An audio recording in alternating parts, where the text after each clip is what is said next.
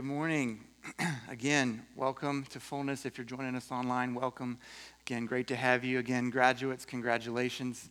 Uh, so excited, not just for this moment in your lives, but for what's coming next and what God's going to do next in your lives. It's hard for me to believe that, but our high school graduates, I think if I'm correct, um, for the entirety of their lives, 9 11 has been in the past.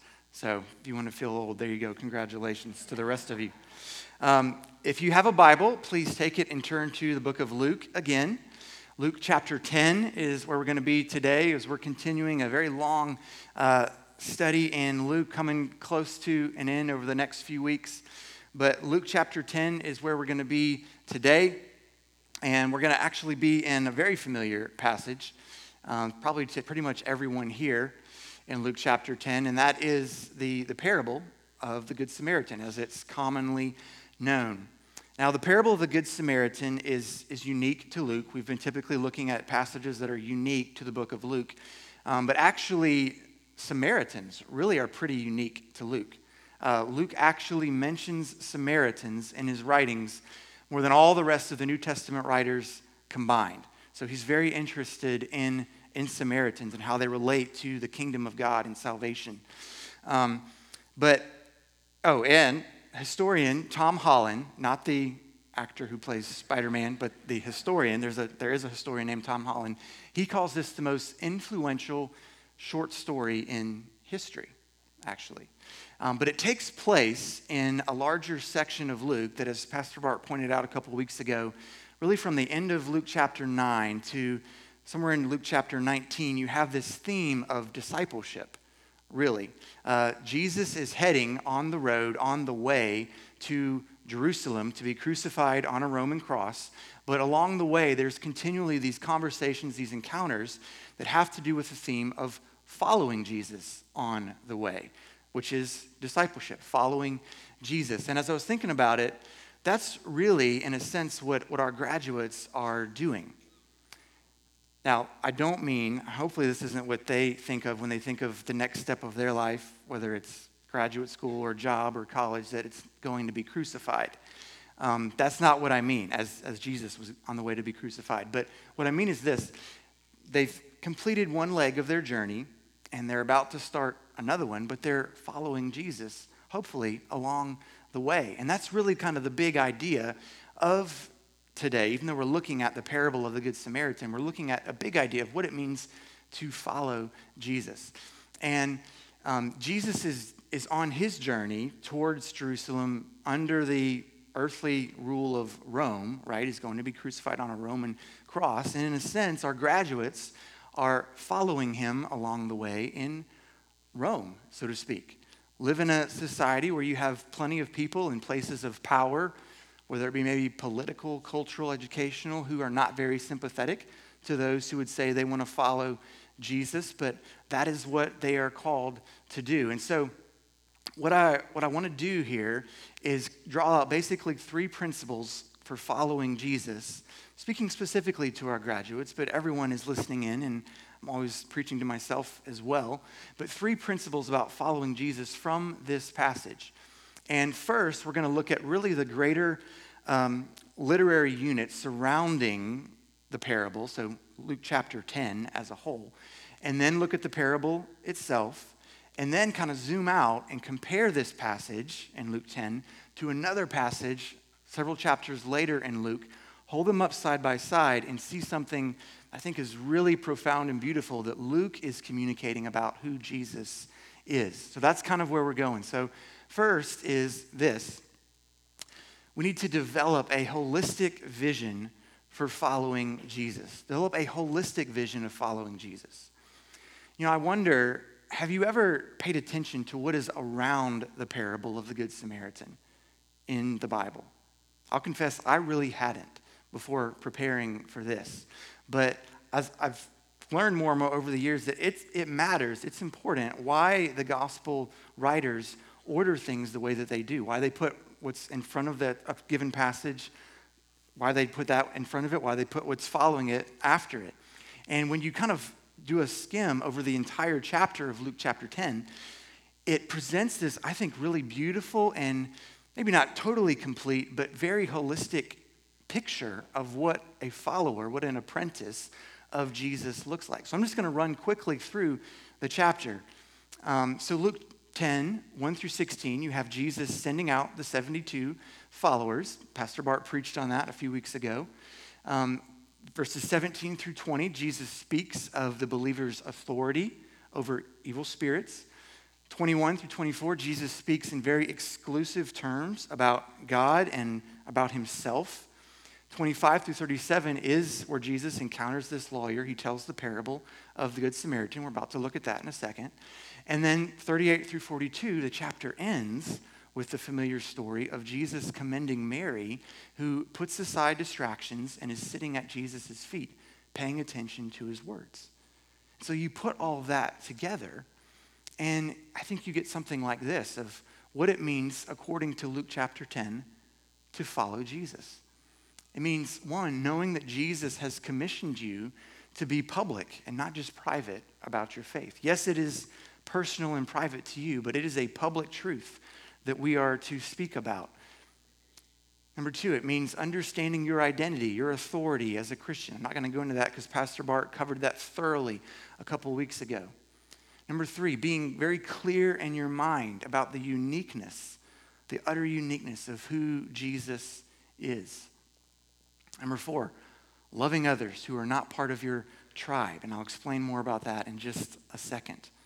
And number five, taking time for your spiritual formation. So we can't reduce following Jesus to just one aspect of this. And you know, I was thinking, you know, probably have probably everybody here can say, well, yeah, I'm really strong in some of these areas. And there's probably other areas that would be potential growth areas to get better. But you know, graduates, you guys have all you've completed degrees. A lot of you are going into degrees. But when you're studying something, you don't just take one class in that area and come away and say, okay, I've, I've mastered it. I've completed my knowledge in this area. I am an expert, right?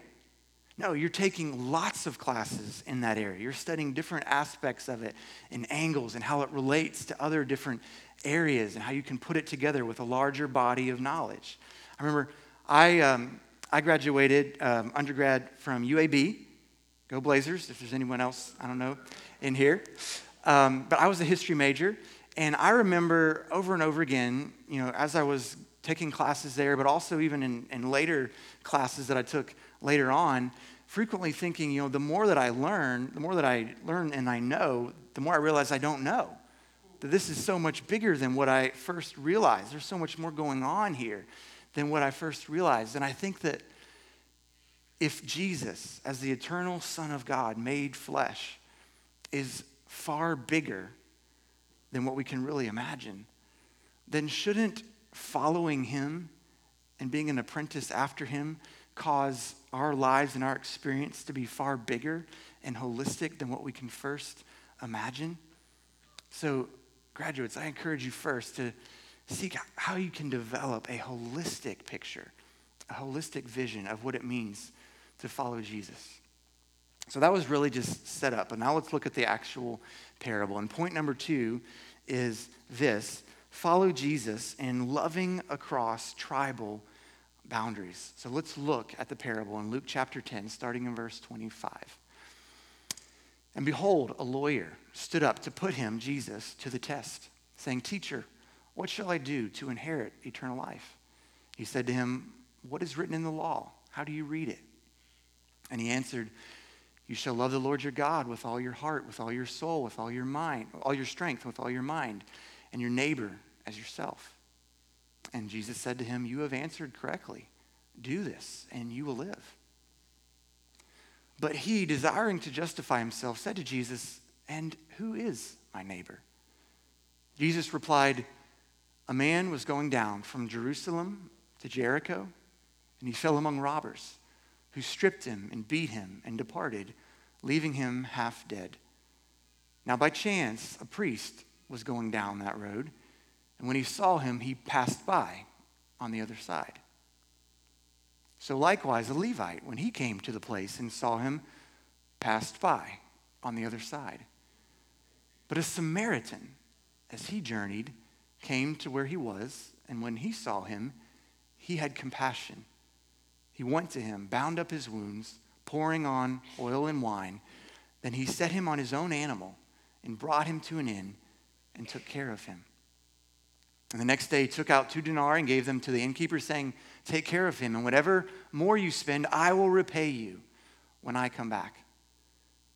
Which of these three do you think proved to be a neighbor to the man who fell among robbers? So you have this lawyer, an expert in the law, who comes to Jesus saying, How do I inherit eternal life? Now, by the way, he doesn't mean, How do I float in the clouds after I die?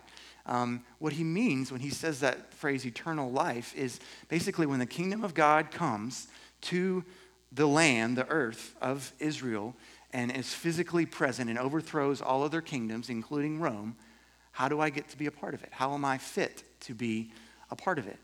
And like any good teacher, Jesus puts it back on him with a question, says, How do you read the law? What do you, what do you think? And the man immediately quotes two pretty well known uh, passages in one in Deuteronomy, one in Leviticus. So Deuteronomy 6 5, he says, You shall love the Lord your God with all that you are, basically. Then Leviticus 19 18, he says, You shall, well, from here comes, um, comes the passage, love your neighbor as yourself. And so Jesus says, Okay, you've, you've answered well. Do this, and you will live. But then it says, the lawyer wanting to justify himself, he has a follow up question Who is my neighbor? And wanting to justify himself probably doesn't mean that exactly in the way that we would think of that as, you know, as modern day Christians.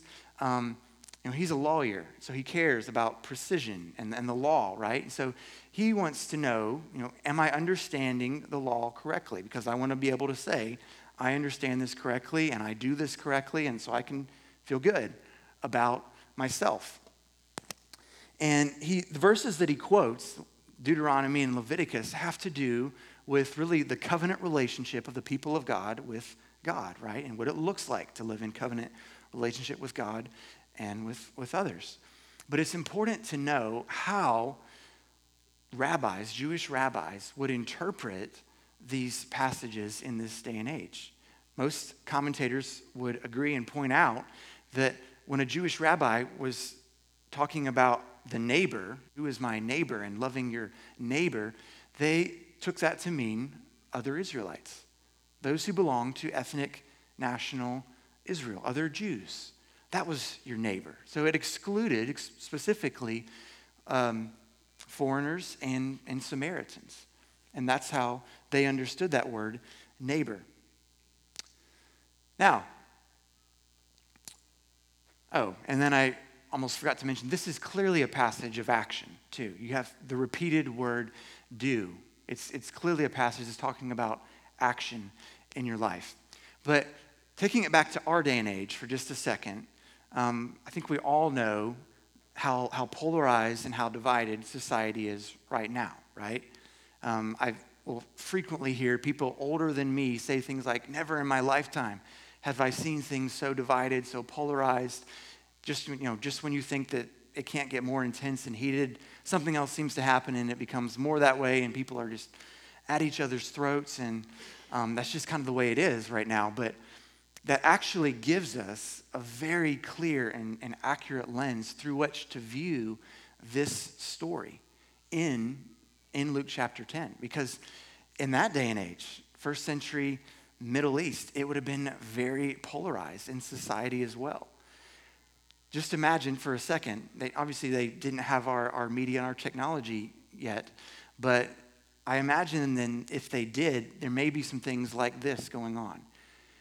You might have the Roman News Network, RNN, that would talk about how terrible the Jewish people were and how they were so much lower than the Romans. Or you might have a Pharisee and scribe Twitter account that was talking about how, how really how pathetic everyone else was and how just unclean they were and how they lived and how pathetic their understanding of the law was. And maybe you might have some Samaritan podcasts They were talking about how both the Romans and the Jews were, both of them were idiots. Both of them got it wrong, and they, the Samaritans, knew the real truth. And they didn't just use words against each other, they used violence. It was very polarized. C.S. Lewis, um, you know, the guy that wrote Narnia, he has this really fascinating piece that I read earlier this year that is called The Inner Ring. And it was actually a, an address that he gave to uh, students. I think it actually might have been a, a, graduation address. I'm not sure on that. But um, called The Inner Ring. And basically, it's this idea that he describes, this sort of this phenomenon for, for humans that we all kind of, we have this, this inner ring that we think is, is highly, um, a highly valued group or ring of people that we would love to be a part of. And that could be different for different people. For some, it may be a, you know, a theological tribe, or for others, maybe a political tribe, or a nationalistic tribe, or just a, a group in society. Um, we might call it a clique. But he called it an inner ring and said that was, that was a driving force for, for many people to either be a part of it, and a driving fear was to not be excluded from it. And it's really too long of something to put up here on the screen, but I've put together just a, a little sampling of this address that he gave. And so I'm just going to read a few things from it. so C.S. Lewis says, I believe that in all men's lives at certain periods, and in many men's lives at all periods between infancy and extreme old age, one of the dominant elements is the desire to be inside the local ring and the terror of being left outside. This desire to be part of the inner ring is one of the great permanent mainsprings of human action. Unless you take measures to prevent it, this desire is going to be one of the chief motives of your life. From the first day in which you enter your profession until the day when you are too old to care. Of all the passions, the passion for the inner ring is most skillful in making a man who is not yet a very bad man do very bad things. Dr. Martin Luther King says this, right in line with the same thing. He says, One of the great tragedies of man's long trek through history has been the limiting of neighborly concern to tribe, race, class, or nation. What are the devastating consequences of this narrow group centered attitude? It means that one does not really mind what happens to the people outside this group. And so it is with this setting in mind that Jesus tells this parable. And it's really a, a, very straightforward parable. You have a guy traveling on the road, and he gets stopped by, by robbers. They rob him, beat him up, leave him on the side of the road, half dead. You have two uh, pretty well respected members of conservative religious society, a, a priest and a Levite, who pass by him. Um, by the way, both of them really were not obligated by law to, to avoid him. They're actually going away from Jerusalem, away from the temple, not to it. So there's nothing in the law that says you're not allowed to touch this, this man. They just, they pass him by. And then in the Greek, in the original, the way that, that it's worded is Samaritan is really em- emphasized, it's really emphatic. And so it's like this almost plot twist that Jesus is, is telling. If you ever, you know, watched a movie and then all of a sudden it takes a turn that you didn't see coming. That's what Jesus is doing in this story. It's like, then a Samaritan comes on the scene and he's the hero. And probably, I would guess that most people, if not everyone here, is already pretty familiar with how Samaritans were viewed in this day and age um, by, specifically by, by, by Jewish people. Um, the Samaritan would probably not have been allowed in the same part of the temple, even as the Levite and the priest. They worshiped in a different place from, from Jewish people. Um, historian Josephus actually tells this story of a group of Samaritans snuck into the temple once, hidden among Jews, and when they got in there, they threw these human bones everywhere in the temple, desecrating the temple, which to a Jewish mind was highly, highly offensive. So that gives you just a little picture of how they viewed each other. But the Samaritan is viewed as the, the hero in this story. Now, even with me saying all of that, I think we still don't get the really the shock value that Jesus is, is communicating in this story. Because, you know, in our vernacular, to call someone a good Samaritan, that's not an insult, that's a compliment. But that would have been an oxymoron in, in this day and age. So, just to use a little bit of imagination for a second, and this is, I'm just going to feed forward here. This is going to be the edgiest thing I say all morning, but please have some grace for me.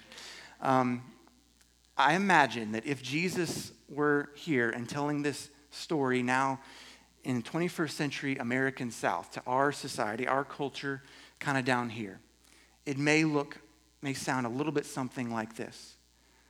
A man is traveling on the road. He gets stopped by some, some thieves. They, they stop him, they beat him up, they leave him half dead, they strip him. He's just left there lying. And then you have a couple of members of, of respected conservative society come by. A pastor walks by him, leaves him there, lying half dead the side of the road.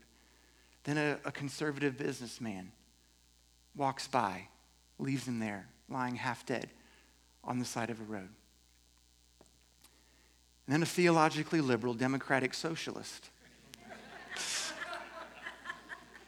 starts passing by, stops, sees him, has compassion on him, takes him into his car, provides a ride, takes him to the place to get medical care, then pays not only for the medical care, but pays for a place for him to stay long term and foots the whole bill himself.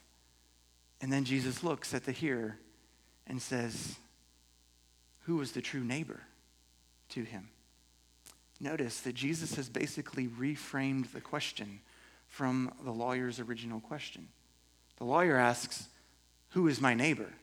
Basically, who is worthy of being considered my neighbor? Jesus turns it around and says, basically, more like, No, how do I be a true neighbor to anyone, regardless of who they are, regardless of if they fit in my inner ring, my tribe, or not? How do I be a good neighbor? Are you okay? so, a more probably theologically liberal person, if they're sitting and listening right now to the last few minutes of what I just said, they they may be kind of rejoicing inside, like, oh, he's made the conservatives squirm, um, which is kind of what the point is of the parable. But this is why I started out by saying we have to look at the passage as a whole just a few verses before this parable, the same Jesus who just told this said, No one knows who the Son is except the Father, or who the Father is except the Son, and anyone to whom the Son chooses to reveal him. Extremely exclusive statement to make about God and about himself. And so Jesus is very, very narrow when it comes to how we can get to God, how we can be in communion with God. And he's very, very broad in saying who true followers of him, who true members of the kingdom of his are to love. So it's not just it's not like this false dichotomy that we choose one or the other, correct theology or correct action. No, to follow Jesus means I believe correctly about who Jesus is and I love costly with neighborly love across boundaries. That's what it means to follow Jesus. I want to say this to specifically probably our, our graduates, our young people, because I know that young people, that, you know, they'll hear stories about this and it, it might kind of fire you up on one hand, but it also might create a lot of anxiety in you on the other hand. Like, oh my gosh, I got to go out and solve, I got to help everybody that I see. I got to solve world hunger and, and world poverty. That's really not Jesus' point here.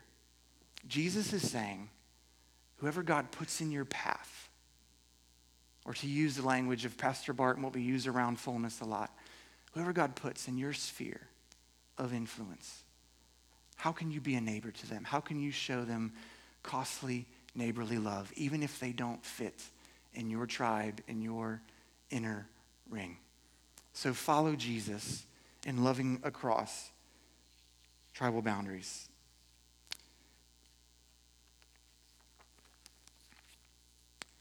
And then lastly, point number three is this receive the ultimate, receive the care of the ultimate good Samaritan.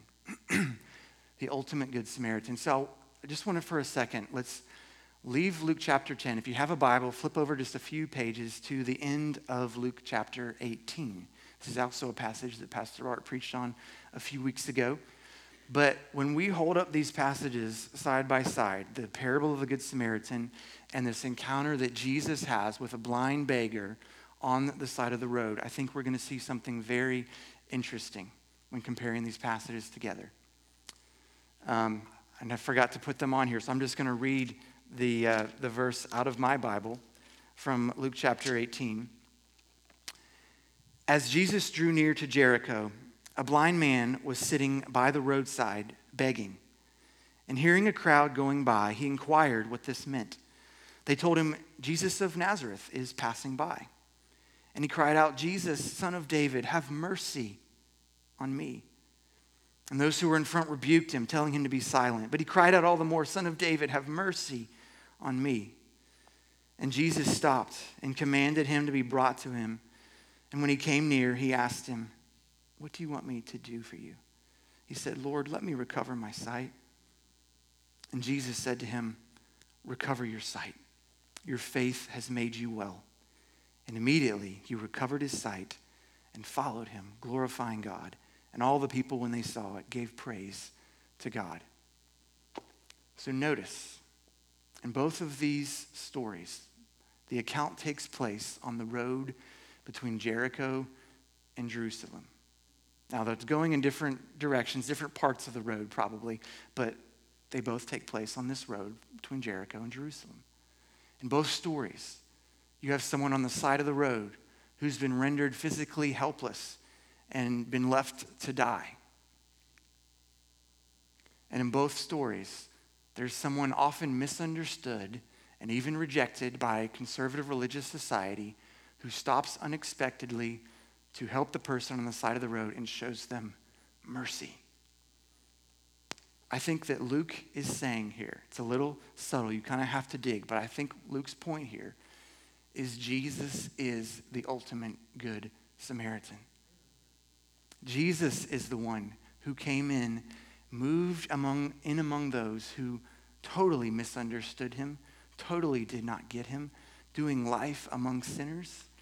And then it comes to those who have been beaten up and robbed and left to die by sin, both their own sin and the sin of others.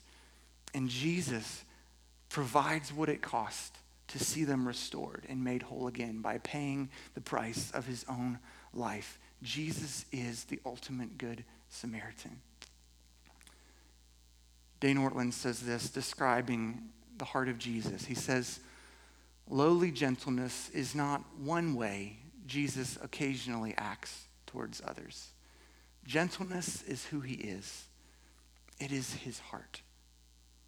And I love the, the way this passage with the blind beggar ends.